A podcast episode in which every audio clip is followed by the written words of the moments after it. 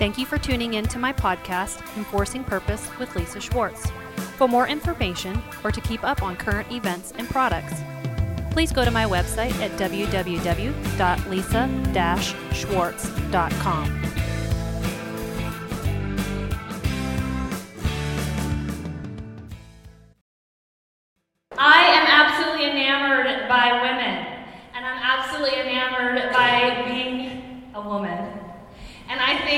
are just one of the most amazing creations. And, and can I just tell you that we were the crown of creation? You know, we don't hear that enough. You know, we were the completion of what was incomplete. And so, no offense to the one male who's in the room. I have much respect for men, but I know you love women too. he gave me the thumbs up. Okay, I've won him over. So I'm excited to be here. Um, many of you, I've, I've, been coming to Cincinnati off and on for about four years. Um, and it's so fun because um, honestly, I travel all over the United States and get a, a, chance to do lots of conferences and be the keynote speaker in a lot of different places. But the one place I've actually not really ever done any keynote speaking is actually in Cincinnati. Um, so this is actually the first time that I've really actually taken the stage in Cincinnati. Um, so this is an exciting moment for me. I originally did start by writing conferences for women. Um, it then grew. I do speak for men as well, um, and they love it just as much as men, women do. Um, but I have a heart for coming and speaking to women, and so I'm so excited to be able to be here. If you've seen some of my products in the back, most of the books that I have written were actually originally conferences.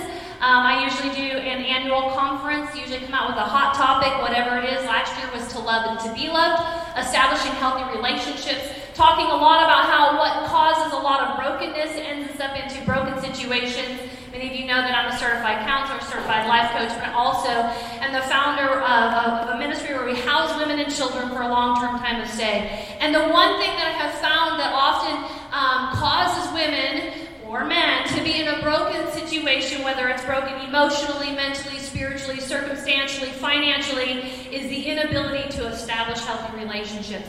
And can I tell you that at the core of that is the inability to have a, a great understanding, a foundation of who we are in Christ. And that's what we're here talking about tonight, right? That's what we're talking about today is what does it look like to walk in the fullness of who we've been created to be in Christ and be extremely feminine in the process. Can I just say that? Because I think sometimes as women we think that to be a warrior means I need to look a little bit more like a man. Um, but God hasn't called us to look masculine as we go forth in the courage and the boldness that God has given to us. He has called us to be able to do it wearing stilettos if we want to wear stilettos, wearing a pencil skirt if we're wearing a pencil skirt, and or wearing a, a, big, uh, a diaper bag over our shoulder. Um, that's how God has called, us to be. And so I want to take some time today to talk to you um, about four women in the Bible. And so, uh, you know, Susie she sent me an email and kind of shared a little bit about what. Of course, we've had a chance over the last couple months um, to get to know each other, and I've had the opportunity to get to know her heart. And uh, when she's like, I want you to just kind of come and speak to these women about who they are in Christ and their identity, and I was like, oh, that's so broad. Because that's what I'm always doing, right? And so it's almost like, you know, when somebody kind of says, the sky is the limit on a message, it's almost kind of a little bit harder because it's like, oh, God, what message do I pick? Because that's what I've been doing for the last 12 years is talking to women about who they are in Christ. And so God was so sweet to just, throughout the week, to just kind of narrow it down. And so I'm very excited about the message He has for you today. I'm going to start in Colossians. Um, if you have your Bible, you can turn with me. I am um, going to teach a little bit in, in conjunction with a little bit of preach. Um, and so if you have your Bible, if you have your phone, you can turn to it as well, or you can just listen. That's great too. Let me open this up in prayer. Father, we come before you in the name of Jesus. We glorify you, we honor you. We recognize your presence in this room, and we call you a God who is good. We thank you, Father, for every word that will be spoken. We thank you for your word that is powerful, that pierces and penetrates, and goes beyond, Father, just our mind and our heart, but goes into the depths of our spirit. God, we're calling for more than just a touch from your word today. We're calling for the transforming power. God, that our, our eyes would be opened, our ears would be opened, and our minds would be changed, and our heart would be transformed, Father, by the touch of a supernatural love. We thank you, God, that we can find ourselves at home in your presence. And we thank you, God, that you grace us day in and day out with the fullness of who you are, living and breathing in dwellness, indwelling in each, in each one of us. In Jesus' name. Amen. All right, so I'm in Colossians chapter 2. I'm going to start with this verse, and it says this Beware lest anyone cheat you through philosophy and empty deceit, according to the tradition of men, according to the basic principles of the world, and not according to Christ. I love this passage because it's giving us uh, an, an, an, it's an encouragement in the form of kind of like beware, right? So we know that when God comes to us and says beware, He's basically saying, hey, I want to empower you in a particular direction. And He's saying basically that this world will, will bring to you two options. It will bring to you a basic tradition that's uh, based on the principles of the world, the traditions of the world, the philosophies of the world. And the second option is to come into the basic principles of Christ. And we live in a world and we're constantly attacked with the message of the world. And so the reality is, we can have a knowledge of one thing that is true, but yet we are attacked, bombarded, overwhelmed by a totally counterintuitive message by what we know to be true. And can I also propose to you that not only do we uh, face the messages of the world, but we also face the messages we face the messages of our wounds. We face the messages of our relationships. We face the messages of our failures. And we also face the messages of even our successes. All of these things trying to basically slap a price tag on us, telling us this is what your value is, this is who you are, this is how much you're worth. And so we live in this world kind of doing this going back and forth, back and forth, struggling with what I know to be true, and we as Christian woman, women, knowing what the Word tells us, knowing what the truth says, but yet also this reality of what I'm experiencing, this reality of what I'm feeling, this experience, experiencing this reality of, of the hurts in my life. And it causes this constant instability, this constant back and forth, this agitation, if we're not rooted in the truth of who Christ is. So sometimes you know, uh, one of the reasons why I started Crazy Eight Ministries is because uh, seven or eight years ago I was doing a whole lot of traveling. I was going up to Marquette University. I was, I was traveling all over doing women's conferences. And I was like, oh, this is so much fun. You know, we get to come and stay up late on Friday nights and talk about really good messages, hold hands, sing kumbaya, help each other feel better. We get inspired. And then we go home and Monday happens. You follow? And I, I heard the Lord say one day when I was flying home from Marquette uh, after a large conference with uh, uh, teenage girls, um, I was coming home and I heard the Lord say, You know, um, what does all that stuff mean on Monday?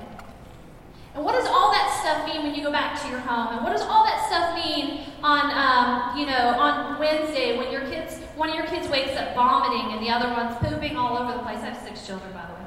Um, and yes, it did all come from my body. And I do know what causes it. So those are the questions that people ask me. They're always like, Do you know what causes it? I know what causes it. Thank you. I love my husband. And they do all come from the same man. That's usually the third question that I have. So we've settled all the questions in your head other than what does crazy ministries mean, and I'll probably share that with you as well.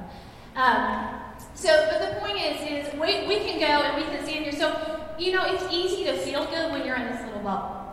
And it's easy to think right when we're in this little bubble.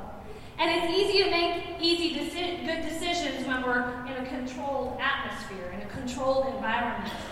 And everything seems so simple when we're in our solitary place, right? And that's not to knock that that's not important and that doesn't play a place. But the reality is, if we don't know what that looks like on Monday, then what good is it? If we're not able to take the seeds that are sown into us through weekend events, weekend retreats, through church on Sunday, whatever it is, and actually sow them into the soil of life, then where's the fruit? And so God began asking me these questions, and I have learned over the years that if God's asking me a question, it's probably because I don't know the answer. Um, and so I don't try to pretend like I know. I'm like, God, just tell me, stop asking me questions, stop playing. You know, and so I started seeking out answers from the Lord. And that's one of the reasons he was like, "Hey, what are you going to do when these women call you on Monday after the after the event and they say, "Hey, you mentioned from the stage you had clinical depression with panic anxiety attack for 9 years, and I want to know how you got over that."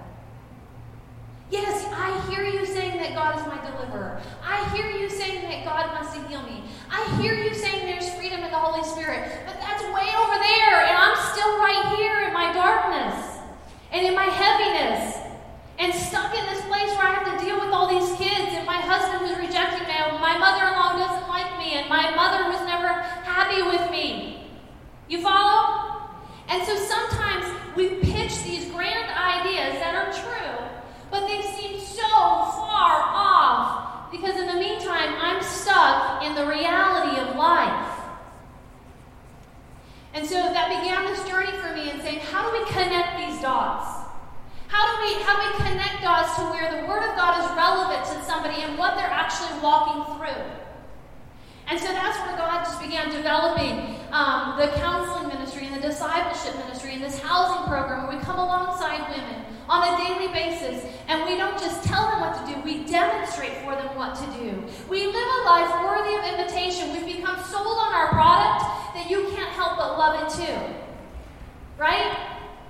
And so that's where my first book came out of was Discipleship from Information, talking about what does it really mean to disciple people. Is it just about giving them information? Because that's not what Christ did. You know, he had a time where he would say, The kingdom of heaven is like this. The kingdom of heaven is like this. And then he would say, Now it's time for a demonstration. Let's see what that looks like. And then he would do demonstrations demonstrating what the information told them. And then he laid his hands on his disciples and said, Now you go and do it. And so there was always this kind of this see one, do one, concept that Jesus was doing. And so I thought, how do we design and develop a program for women where we give them the opportunity to see it, do it, and teach it? And that's what our program does. It's a two year program that these women go through so that when they leave our program, they're not just delivered or walking out of homelessness, but they're ready to do it for somebody else. I'd like to tell you that we have a 98% success rate. Meaning that 98% of the women and children that have come through our housing program are now living above the suburban poverty barriers. They've got an education, they've got college education, they've come into their own careers, their children are doing well, they're acclimating to society, they're living in their own homes, they've got a driver's license, and they're thriving in their relationship with the Lord. The government can't do that. Can I just say that? I did just say that, and this is, is being And so I'm just telling you that y'all haven't even started my message yet. And so I'm gonna t- I'm gonna take a look at four women in the Bible, and I, but I wanted to start with Colossians 2 because I want us to understand that there's what we're going to see is these four women in the Bible that come in and they have one title, and it's a title that the world has slapped on them. And you're going to find that all of these women encounter something very similar, and that's the name of Jesus Christ. But they encounter the presence of God. And they come into the scene, and we're going to take a look at how when they come into the scene, there's a particular message, there's a particular identity that is upon them.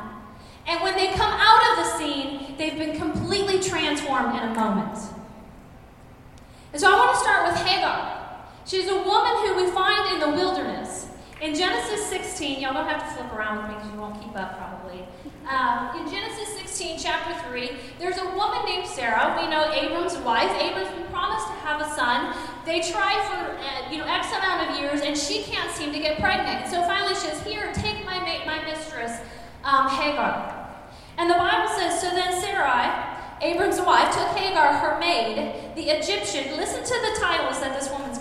Her maid, the Egyptian, and gave her to her husband Abram to be his wife after Abram had dwelt, dwelt ten years in the land of Canaan. So he went in to Hagar, and she conceived. And when she saw that she had, she had conceived, meaning when Sarah, so, Sarai saw that Hagar had conceived, her mistress became despised in her eyes. Now, I would like to propose to you that this woman was sexually abused. Nobody asked her opinion. Nobody asked her if she was okay giving up her body. Nobody asked her that.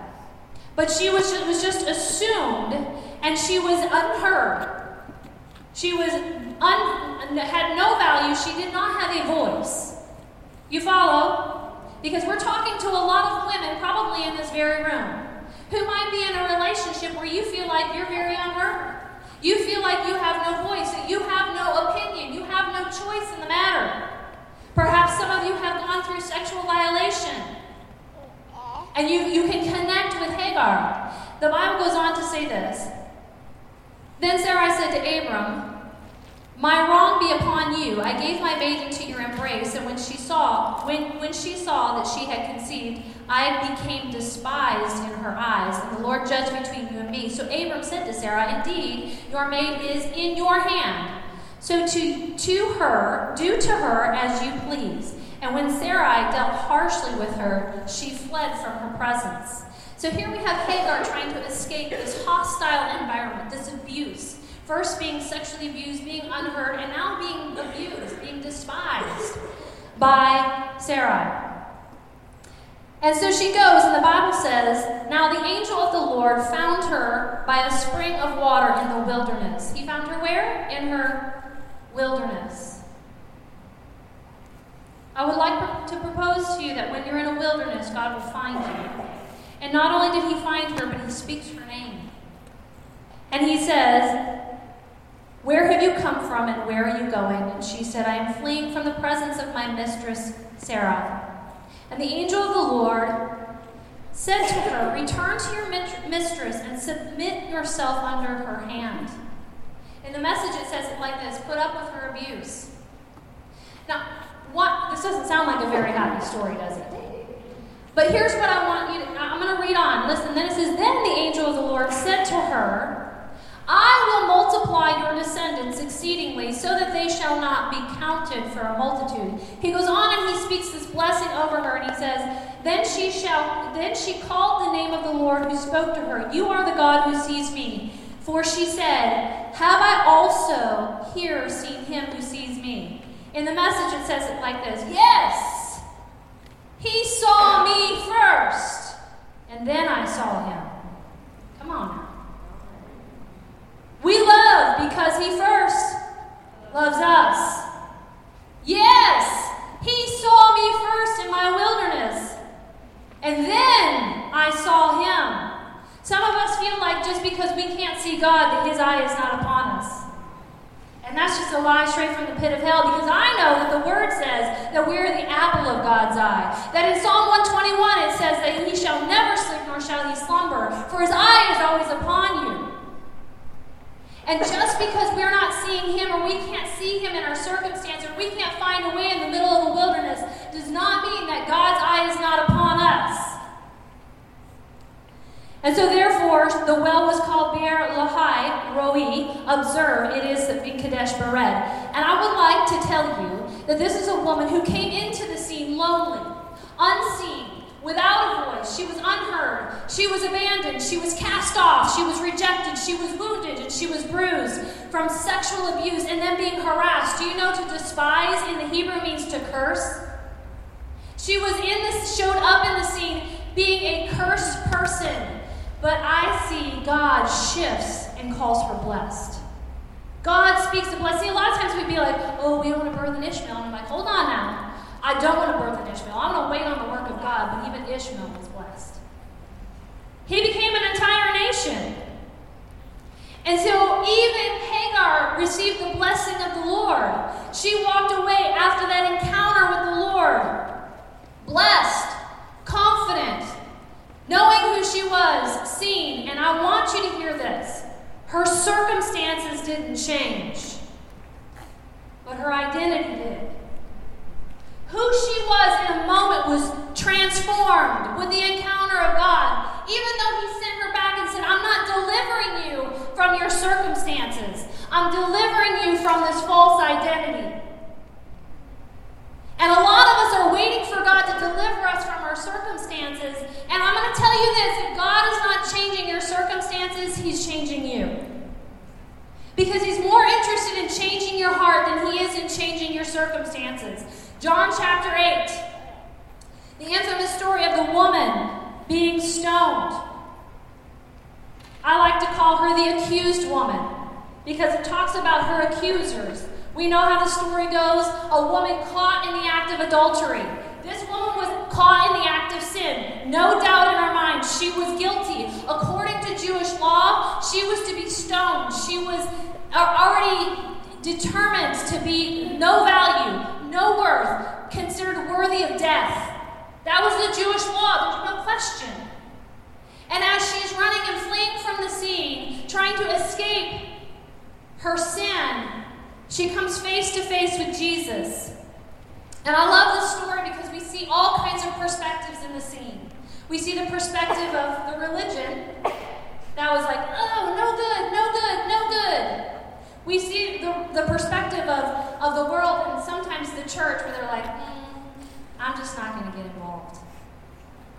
I, I'm not going to pick up a stone, but I'm not going to stand up for you either. But there's only one person in the scene that kind of comes in and says, hold up, hold on. Because Jesus saw something different than everybody else saw. See, her circumstance didn't change. But in a moment when she came into the presence of Jesus Christ, something inside of her shifted. Why? Because he saw the love he had for her. Because he didn't see her in her sin, he didn't see her in her guilt, and he did not accuse her. He goes on to say this Woman, where are those accusers? Has no one condemned you? That word condemned there in the Greek means to judge somebody worthy of punishment. And then he goes on, she says, No one, Lord, no one? No one? Look at how her perspective changed in a moment. The presence of the Lord transformationally changed her perspective of the situation. They dropped their stones, but they were still standing there. But yet he, she saw nothing, no accusation. She saw no guilt. She saw none of that. Because the love of God, the glory of the Lord, canceled the presence of the world. And he says to her, Neither do I condemn you. Now go and sin no more. Here we have a woman who was dealing with accusation. A woman who came into the scene who was guilty, fearful, accused, condemned, worthy of death, no value. But She walked away. She walked away with a knowledge saying, No one's accusing me. No one's condemning me. No one's got a stone. Can I tell you that Christ can come into the scene and he can say, Every enemy can drop its stone. The world can drop its stone. I don't pick up a stone. But sometimes we pick up our own stones and we throw them at ourselves and we accuse ourselves, especially in a case like this where she really was guilty. That's hard to overcome. But Jesus wants to transform that moment. John chapter 4, the woman at the well. I like to call this woman the adulterous woman because she was, she, or not, I apologize. I like to call this woman the ashamed woman. She was an ashamed woman. Why? Because she came to the well when nobody else was there. The Bible says that she came at the sixth hour, meaning she came at high noon. See, this was in the desert. It was hot. People didn't go to the well at high noon. It was too hot. She came to the well at noon because she didn't want to be seen, because she was ashamed. The Bible says that she didn't have a husband. In fact, the man that she lived with wasn't her husband, and she had had five men. We know that the story goes that Jesus has this interaction with her and reveals all of these things unto her. She has this revelatory moment where Christ reveals himself to her, and in that moment, something switched. We don't know what it was, but we know that when she came into the scene, when she came into the scene, she was ashamed. She was disconnected from society. She was rejected by the world. Let me tell you this. Sometimes we look at the woman at the well, this is for free. This is outside the message. I'm stepping outside the message. oh no she's going to go over. Um, this woman, we often hear her about being the woman who's adulterous. The woman who had, was living with a man who wasn't her husband. Let me tell you what.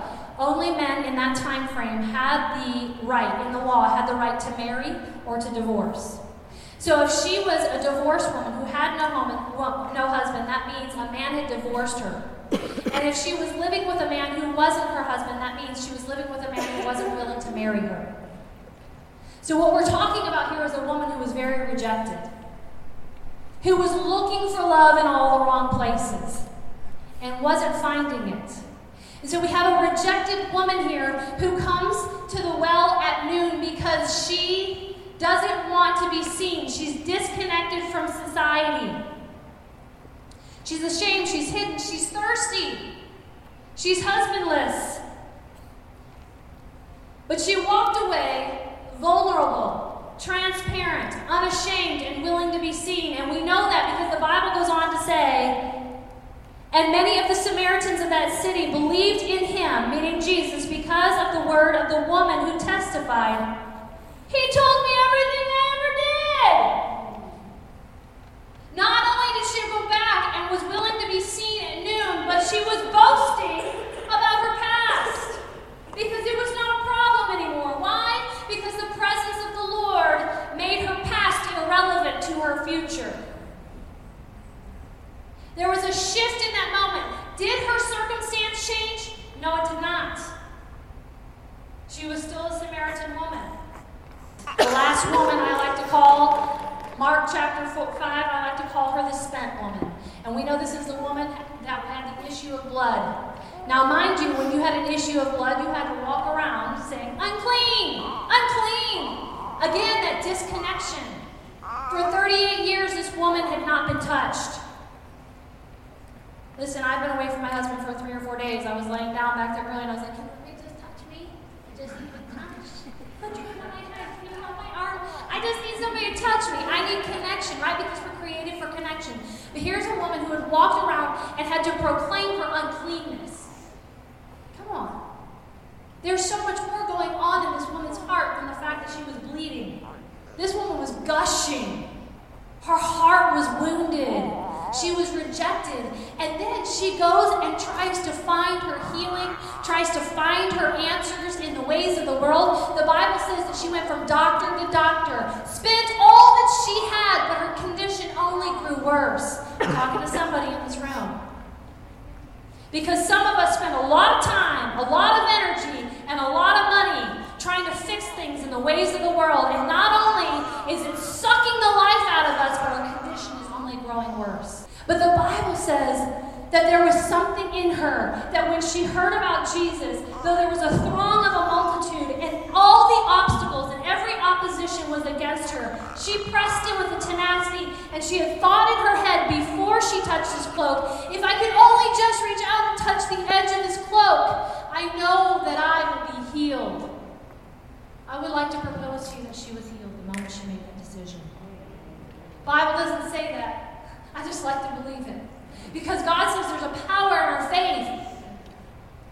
And the fact that this woman had not been touched for 38 years, the fact that this woman had, had been yelling unclean and that was her identity, chances are she didn't have to yell unclean anymore because the whole town knew it. She would just walk in the room and people would step back.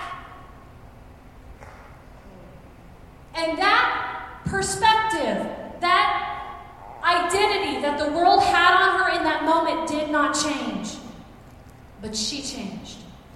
She was a changed woman in a moment. The moment she came in to the presence of Jesus, she was changed. Everything shifted for her. But here's what I want you to hear is in these stories, there is something that is like like in all of these all these stories with these women. And that is in that moment in that moment, when they came into the presence of Christ, every single one of them was faced with a choice. Every single one of them was, was faced with the choice as to whether or not they would believe or not believe. And I would like to propose to you that as women and men, the most powerful weapon we've been given is the power to choose. It's not your gift of prophecy, it, it's, it's not the ability to discern things.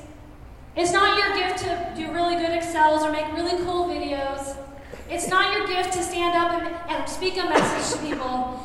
God has put into us free will, and it's the ability to choose. And that's why He says, Choose for you this day death or life, blessing or curses. Choose life, and it will go well with you. But in every moment, in every situation, in every scenario, there are two messages that you will be facing. And it's the message that is counterintuitive what Christ says, and then you'll be facing the message of Christ. And in that moment, and I'm talking every second of every day, you have to choose. That's why when he takes them into the promised land, he said, Place the blessing on this mountain, place the curses, it says this in Joshua, place the curses on this mountain, and in the center you will dwell, in the valley. Because he was prophetically, actually geographically positioning them between blessings and curses. So on a daily basis, they would understand I have two choices. I can choose blessing or I can choose curses. He gave them a physical manifestation to remind them that this is what life is about. Life is about understanding the power and the right that we have to choose and to choose life.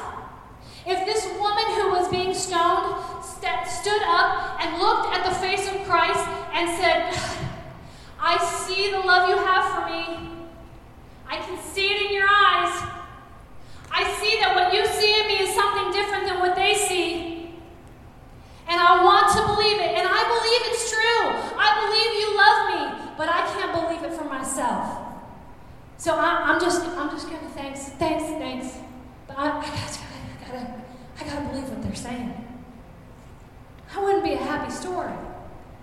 It's like the Cinderella story when she musters up an outfit on her own works and it's ripped to shreds, right? Trying to find her beauty in the ways of the world.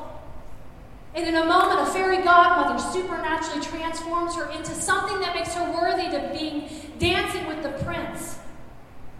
And it's a transformation that is so changed, she's unrecognizable to her enemies. They don't even recognize her because it's such a, a supernatural change but in a moment, fear, is she thinks the prince is going to find out who I really am, and my identity is just a housemaid, it's just a, a woman dressed in rags. She flees from the scene. But here's what I love about the story. The prince stops at nothing to chase her down. He pursues her. He finds her. And when he finds her, he finds her in rags. And he doesn't care. He does not care. And he says, If you will have me, I'll take you into the, into the castle and we will live happily forever after. But here's what I want you to hear. In that moment, Cinderella had a choice. And if we watch that whole story and got to the end and she was like, Oh, I see how you really love me. You don't understand, like these rags, they're just a part of who I am now. And um, I have these, you know, and I just, I'm going to, uh, I, I, I love your invitation. And I might come every once in a while, but I'm going to kind of just stay here. That would suck. We would hate that movie. but can I tell you that that's what we do? Yeah. yeah. That's what we do on a daily basis. Because every day God is finding us in our wilderness. He's speaking, uh, speaking to us and He's saying, Sweetheart, I see you in your eyes. And I don't care. I want you to come back to the castle and I want you to dance with me. And I want to live happily forever with you for all eternity. And in that moment, I've got to choose. In that moment, I've got to choose. In that moment, I've got to choose. See, your identity, your identity is not about knowing who you are. Because if you look up the definition of identity, it says the fact of being who you are. It's the fact of being who you are. See, these women, their greatest weapon was their choice. And the choice that they had to walk in their identity was their armor. See, the armor of God for us is our identity. When we dress ourselves up in the truth of who we are in Christ, that's when we become, that's when we, we shift into our warrior wear. That's my weapon, is the confidence that I have that when the enemy comes and says, Ooh, did you see the way she just looked at you? That I have the right to say, Yeah, I did. And you know what? I don't agree with that. It doesn't matter because there's one eye that I see looking at me. Ooh. Did you, did you hear what your husband just said to you? Yeah, I heard it. I'm not talking about a change in my circumstance. I'm talking about a change in my heart that shifts the way I view my circumstance and the power that I know I have to choose. I can receive that or I can say, no, I disagree. When the Bible says that we have the power as disciples in Christ to take up serpents with our hands, that's what it's talking about, those foul spirits that come at you. Meaning, hey, rejection, I see you, and I'm not going to be handled by you, but I have the power to handle you, and you're alive straight from the pit of hell, and I don't agree with that. That's what it means to walk in your identity. It's not just knowing that I have the power, but it's practicing the power. It's not just knowing who I am, but it's being who I am in Christ. Do you know that in the story of David, when he showed up at the battle lines, all of Saul's army God's children were there, dressed in their armor of God. Yet they shook and rattled and trembled in fear on the sidelines with the inability to advance for the kingdom. One person shows up, his name is David. We call him a warrior in the kingdom. And he wasn't dressed in the armor, the natural armor. But what he was wearing was the confidence of his identity. See, it wasn't his sling and his stone that cast that, that hit Goliath and cast him down.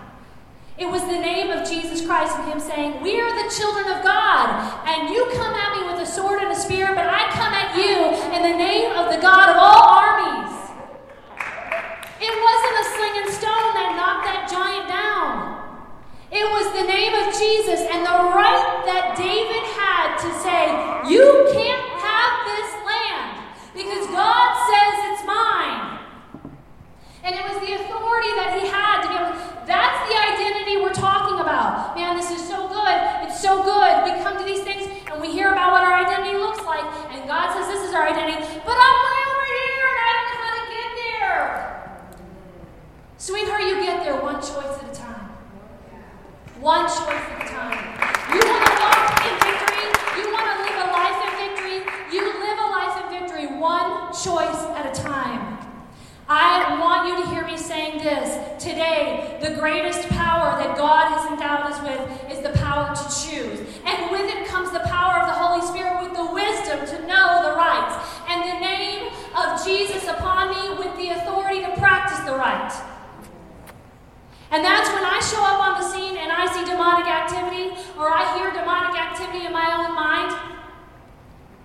I hear demonic activity in my mind, ladies.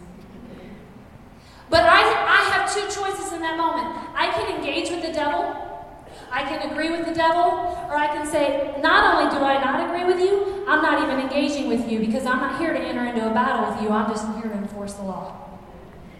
Because I know what the truth says, and God has given me the badge, He's given me the gun, He's given me the name, and I carry the right, just like if a cop were walking here right there, he'd carry the right to enforce law in this room. If he came in here and sit in the back and said, It's time to evacuate this room, nobody would question him. Why? Because he carries the authority of the law. And I want you to know that you carry the authority of the spiritual law in you.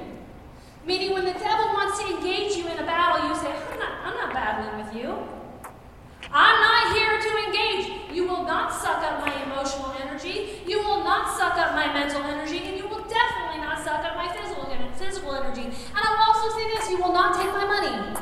Because I'm not here to engage with you. I'm just here to enforce the truth. That's it. It's possible to say, God forgives me. I believe He forgives me. I know He forgives me. But do I forgive myself? I know that God doesn't reject me because He's God. You know? But am I rejecting myself? I know that God doesn't condemn me, but am I condemning myself? Because there's, there's, that's a big step. It's a big step when I begin to move. That means I know my identity, but now I'm going to step into the act of being who I am. That's the definition of I'm telling you, look it up. It's not just knowing who you are, it's the act of being who you are.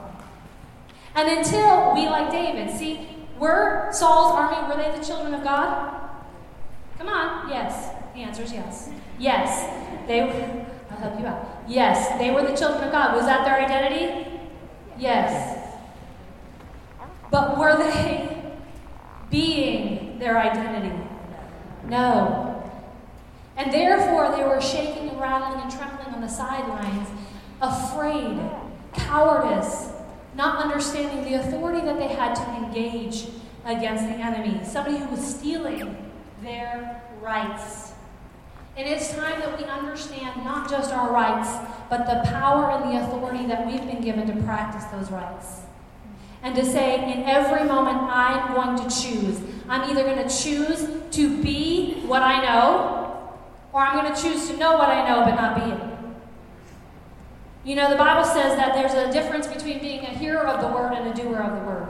In fact, it says if you're a hearer of the word only and not a doer, you're deceiving yourself because you think you're something that you're not.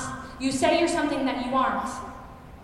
And if we're going to say that we are the children of God, it's time that we step into the act of being the children of God. And that we don't just wear the armor on the sidelines and say, Look at me, all dressed up, I'm girded up for army, I'm girded up for the battle, but not engaging in the battle and saying, I will advance for the kingdom. I'm going to move forward. I am no longer going to sit back. That's what Peter did when he was in the, in the boat, when he looked at Jesus and he said, Lord, command me to come to you.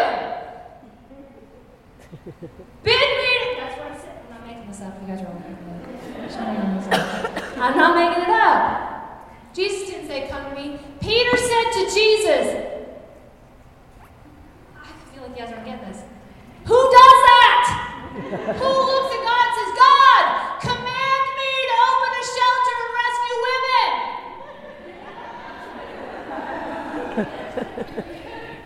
That's a boldness. How about Moses in the wilderness?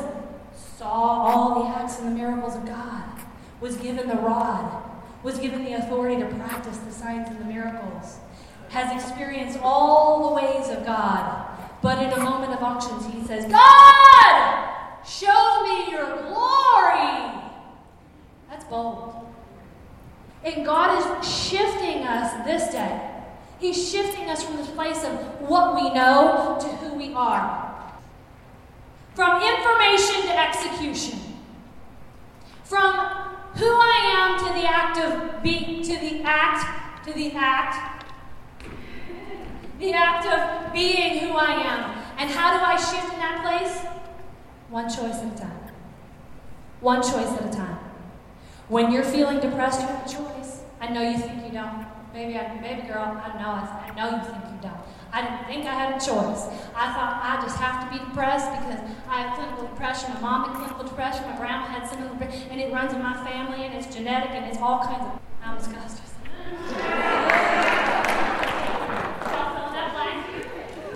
She's here. oh, you have no idea. so I'm standing there at a house meeting, and I'm talking about being the carriers of the presence of God. And how if we're saturated in the presence of God and the glory of the Lord is oozing out of us because we've been stirring up the presence in us, it doesn't matter what we do, we can just stand there and people are going to taste and see. It's the aroma of God coming out of your countenance. You know what I'm talking about? That's what I'm after. I'm just telling you that. So I was telling the story about how my husband and I went into Best Buy a couple of months, and I'm standing there, we're just looking at a TV, and the guy is standing there, and he's like, oh, it's hot. I'm just standing here. I haven't even waved my hand. I'm not doing anything. And he's like, and so finally he's like, thinking about God. Of course I'm thinking about God. Always thinking about Well, stop it. I can't stop it. So we're, we're like, the guy's like, it's hot. I really go check it. And so I said, you know, you gotta kind of understand my husband and I. Like, he really believes in the in the gifts of God and he believes in the Holy Spirit and the movement, but we're very different when it comes to it. I said, you know, like when I get under the anointing and the Spirit of the Lord, I'm like on crack cocaine and he's smoking dope. and then I stopped and I was like, there's redemption for everybody. there's redemption for everybody. And so sometimes things do come out. Uh, there was one time, this is turning into Let share with you before I close. I want to share with you the difference between being a soldier and being a warrior. Because this whole weekend is being about being a warrior, right? And uh, I want to share with you briefly about the difference between a soldier is the one who is a militant follower of an organization, but on the other hand, a warrior exhibits bravery and courage under any given circumstance. In other words, a soldier is a fighter by profession, whereas a warrior exhibits great courage when the time comes for it. He is, he is, a, he is not a fighter by profession, he is a fighter by design. Come on now. I can't make this up. With the spirit up here. Ah, soldier is not used is not used figuratively. A warrior works for the betterment of the society as a whole. A soldier is paid, but a warrior is not. A warrior has the freedom to work outside the army as he is not a paid member of the army like a soldier. Not every soldier goes to battle, but a warrior definitely rushes into the battlefield. David was a warrior, while Saul's army were soldiers. And the warrior wear, the armor of God that David had. In fact, remember, the king tried to put the world's armor on him. He was like, This is ridiculous. This is the world's way of making me look confident, and it's too heavy for me to carry. And the world has a way that wants to captivate us. When we talk about Colossians 2:8, being taken captive means means I'm being taken captive. I'm becoming enslaved. I'm being put in chains. But my God says, where the spirit of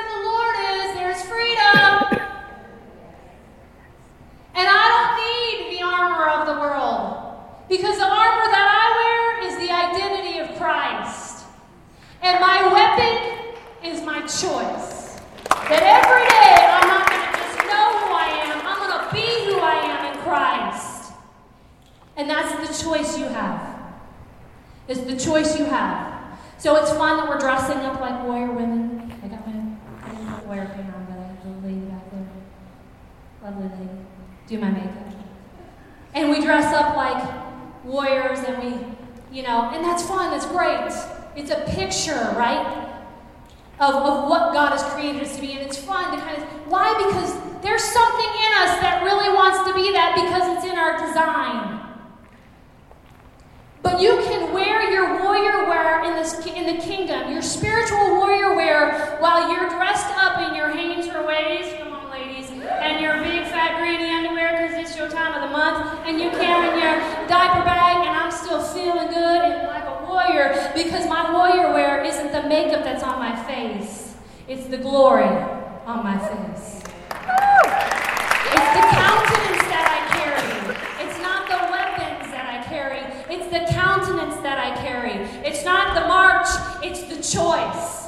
It's the act of being who you are in Christ. Father, we thank you that you have given us the power to choose, that there's a shifting going on even in this room right now, that suddenly there's an empowerment rising from the floor up into the heart of who we are, that suddenly this isn't this far off idea that we know we have to try to achieve and I'm failing every day. But God, suddenly I feel an empowerment to say, aha, I have an answer.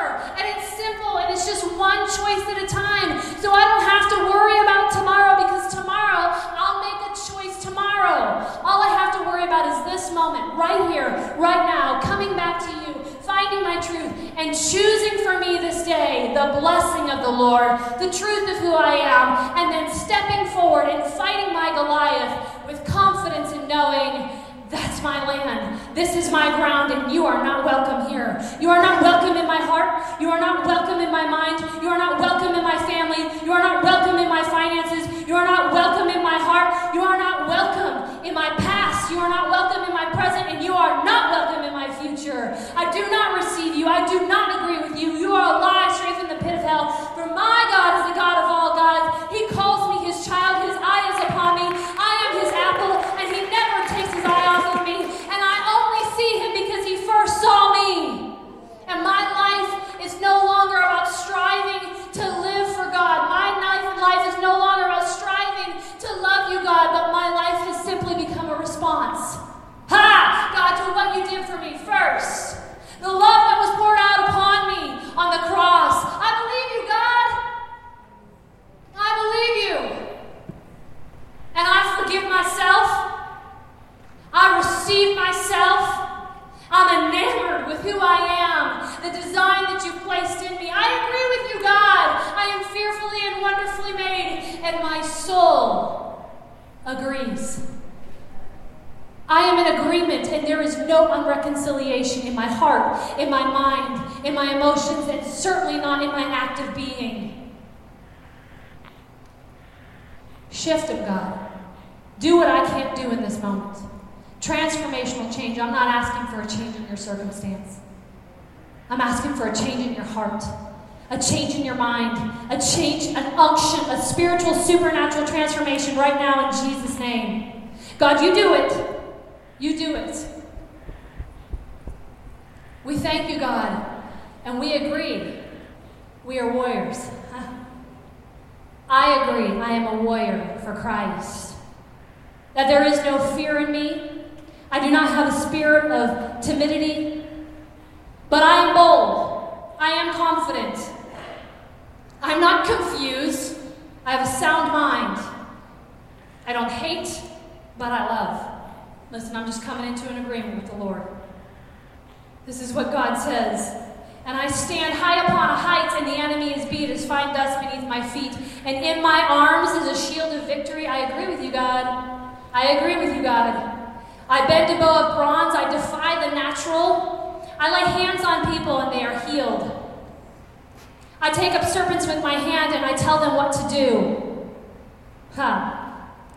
Come on, I'm just agreeing with Scripture. See, sometimes you people look at me and go, I wish I could do that. God says, I wish you would do it. Stop waiting on God to do what He's given you the power to do. Stop waiting on God to deliver you from your circumstance and start acting like you're delivered and watch that circumstance just dissipate. And I'm not telling you it's going to go away, I'm telling you it's going to become irrelevant. It's going to become irrelevant. Ladies, you've been given a, um, you know, like I just kind of shifted out of prayer, I'm like, who am I talking to? Um, you've been given a piece of paper, um, and you have written something on that. Am I accurate? Um, I think there are some volunteers that are, I'm following Susie's lead. There are some volunteers that are even coming forward now to light these candles. This lovely young warrior in Christ is going to usher in the presence of the Lord. The Lord truly does inhabit the praises of his people, does he not? You know, so we can just proclaim them, yes, God, you are here, you inhabit the praises of people, that we enter into his courts by thanksgiving and praise. Again, that's a choice that we have. And I can preach all day long on this, girls, because it's what I do for a living. So you're gonna, they're gonna come forward. We're gonna come forward as the song is playing. I'm just gonna kind of quietly be up here, just praying and interceding for you.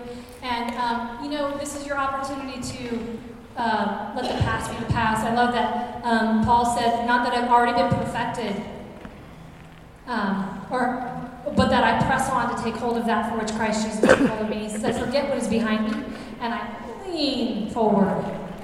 And today is your day to lean forward. So we're not saying that we've been perfected, right? But because God's not interested in perfection, He's interested in our progression, right? He says, though a righteous man falls seven times, he just gets back up. That's the right that we have in Christ. And so today is your opportunity to lean forward and to see the establishment that's already been done in you, the kingdom work that's already been done in the perfection of who you are in Christ, and stretch for that and reach for that. But in order to do that, listen, if you're going to let go of something, if you're going to grab hold of something new, you got to let go of what you're holding on to. And, and sometimes uh, we're held down by our mats, but sometimes we're holding our mats down. Uh, because sometimes we get so comfortable with our uncomfortability. Thank you for tuning in to my podcast, Enforcing Purpose with Lisa Schwartz. For more information or to keep up on current events and products, please go to my website at www.lisa-schwartz.com.